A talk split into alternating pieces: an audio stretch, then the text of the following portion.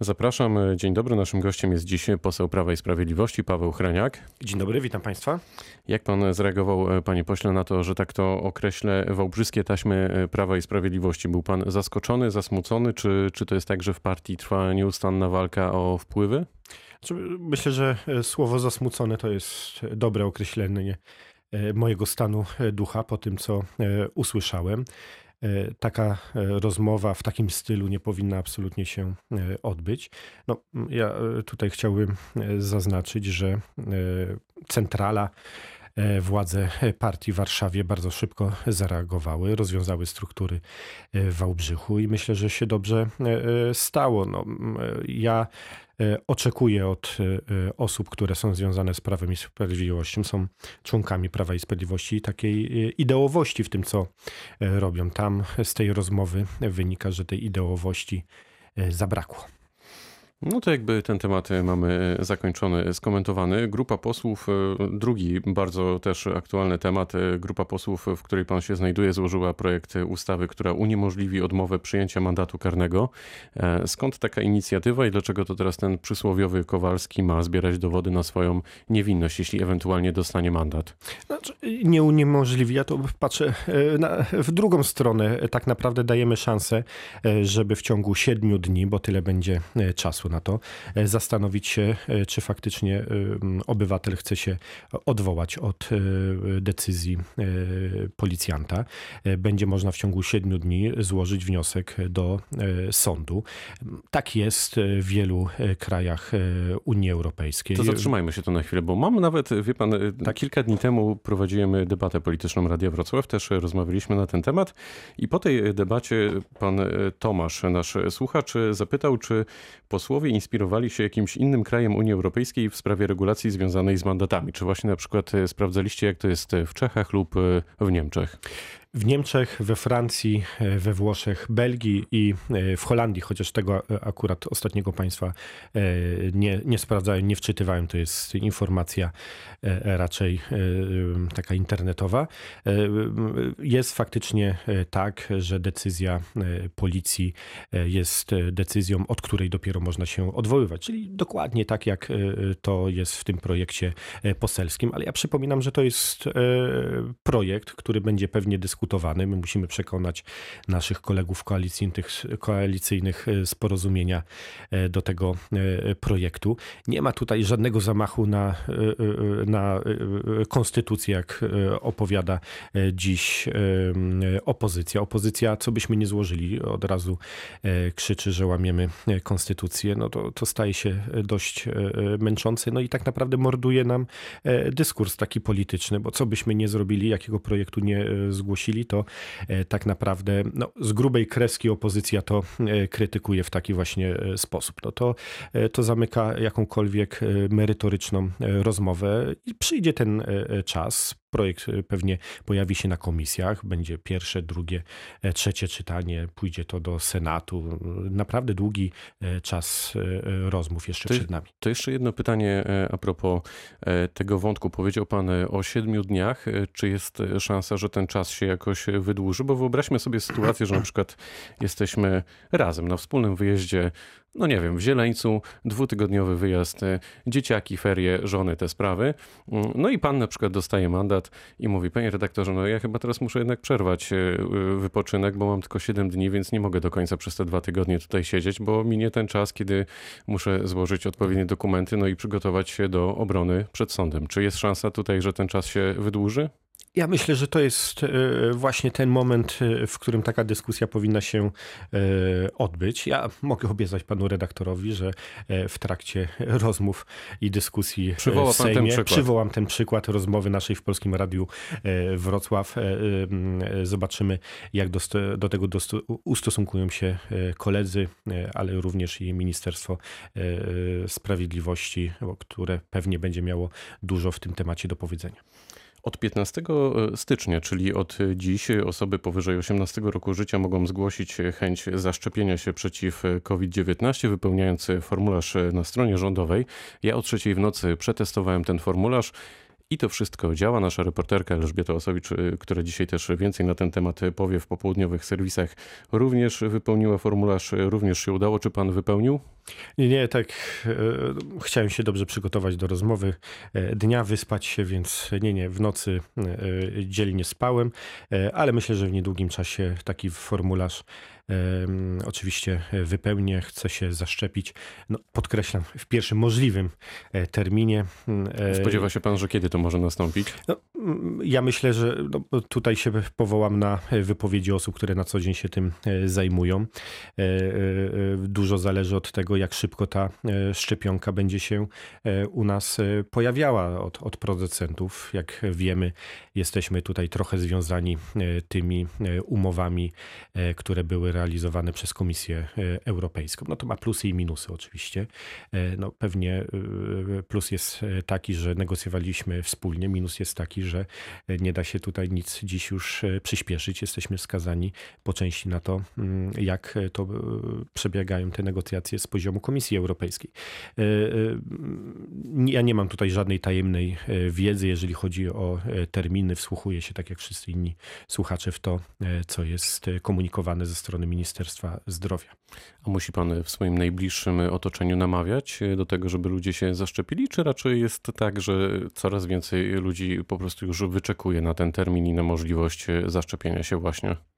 Nie, u mnie m, tak e, z osobami, które znam z najbliższego otoczenia, e, nie widzę problemu. E, Wszystkie osoby chcą się e, zaszczepić, czekamy na to. E, e, Tutaj przede wszystkim e, staramy się e, dopilnować, aby rodzice, bo oni są trochę starsi, e, doczekali w zdrowiu do, do tej szczepionki. Na szczęście u mnie w rodzinie nie było e, jakichś e, zachorowań, które by przebiegały w jakiś dramatyczny sposób. Wiem, że są takie ro, rodziny, ale wszyscy chcemy się zaszczepić w pierwszym możliwym terminie. Czy cieszy pana powrót uczniów klas 1-3 do szkół? E, Tak, tym bardziej, że wydaje się, że to jest rozsądna decyzja, takie no, trochę droga środka, e, ponieważ e, z jednej strony zabezpiecza nas epidemiologicznie, bo te klasy 1-3 można jakoś tam sensownie rozłożyć w szkołach, więc nie ma tego mm, aż takiego zagrożenia epidemiologicznego. Z drugiej strony, no, mm, te dzieci naprawdę potrzebują kontaktu z rówieśnikami. Sam mam córkę, która jest w zerówce mm, w przedszkolu. Widzę, jak, e, jak e, garnie się do, e, do e, swoich rówieśników. Myślę, że, że to jest dobra e, decyzja, no, pod warunkiem, że wszyscy będziemy przestrzegali tych obostrzeń sanitarnych. Wczoraj w Karpaczu grupa przedsiębiorców, ale nie tylko w Karpaczu, dała o sobie ponownie znać. Coraz więcej osób, które prowadzą swoje biznesy, mówi o tym, że od poniedziałku chce je otworzyć, bo bardziej opłaca im się zapłacić ewentualną karę niż e, od kilku miesięcy tego biznesu e, nie prowadzić. Jak pan myśli, czy w ogóle da się w tej chwili pogodzić e, tutaj te interesy, czy jednak o to, o to samo pytałem wczoraj wczorajszego gościa e, rozmowy dnia, czy, czy da się pogodzić jakoś e, to wszystko? To jest, e, e, myślę, że mm, niezwykle trudne, e, ale trzeba pamiętać, że tak naprawdę zdrowie dziś jest najistotniejsze i najważniejsze. Ja tutaj chciałbym, żeby to mocno wybrzmiało. Rząd i osoby, które są za to odpowiedzialnie, odpowiedzialne, absolutnie mm, nie robią czegoś na złość komuś, tylko podejmują trudne decyzje, gdzie najistotniejsze i najważniejsze jest zdrowie Polaków. To, że dziś e, mamy mm, ograniczoną możliwość e, prowadzenia działalności gospodarczej, nie wynika z widzimisię e, osób, które dziś e, są odpowiedzialne za te kwestie z poziomu Warszawy, tylko wynika z mm, różnych opinii, e, decyzji, e, które są podejmowane bardzo często przez epidemiologów, czyli nawet nie przez e, polityków. No, polityk, mówię tutaj o panu premierze, no, ma oczywiście ostateczny głos i musi podjąć decyzję. I to nie jest łatwa decyzja z całą pewnością, ale pamiętajmy, że zdrowie Polaków jest najważniejsze, jeżeli chcemy dobrze się przygotować do tej trzeciej fali, która już pewnie niedługo się pojawi. Musimy startować z jak najmniejszej liczby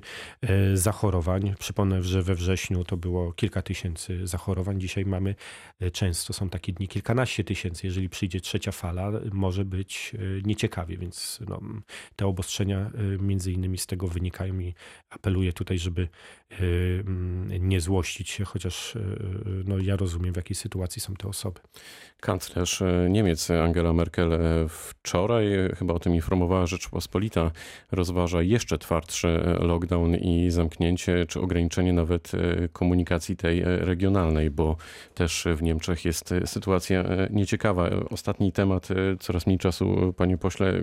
Pytanie o autostradę A4. Kilka dni temu zajmowaliśmy się tym tematem. Którędy ona będzie przebiegała, ten dolnośląski odcinek, bo Generalna Dyrekcja Dróg Krajowych i Autostrad z decyzją chce poczekać 3 lata to nawet nie, nie chodzi o to, że chce, no to wynika musi. tak naprawdę musi, to tak naprawdę wynika z obowiązującego prawa. E, e, proces przygotowywania inwestycji, wejścia na budowę trwa. Najpierw jest koncepcja e, ta studialna, później mamy STEŚ. Dzisiaj jesteśmy na tym etapie. To studium techniczno-ekonomiczno-środowiskowe musi chwilkę potrwać i później po STEŚu idzie to do RDOŚu, czyli mamy decyzję środowiskową. Same atrakcyjne I nazwy. wtedy, I wtedy ta decyzja ale tu już przechodzę do konkretu e, i wtedy ta decyzja e, e, środowiskowa, która odnośnie A4 pewnie zapadnie w roku 2024, określi nam konkretny przebieg tej drogi. Ja akurat jestem zwolennikiem i wydaje się to najbardziej prawdopodobne przebiegu do Kostomłotów w obecnym kształcie plus trzeci pas, a od Kostomłotów do Wrocław Wschód budujemy nowy ślad A4, czyli taką południową obwodnicę Wrocławia Mam nadzieję, że e, ta koncepcja przejdzie, ale ona musi wynikać z pewnych racjonalnych badań, które dziś są realizowane. To kiedy pierwsze wbicie łopaty?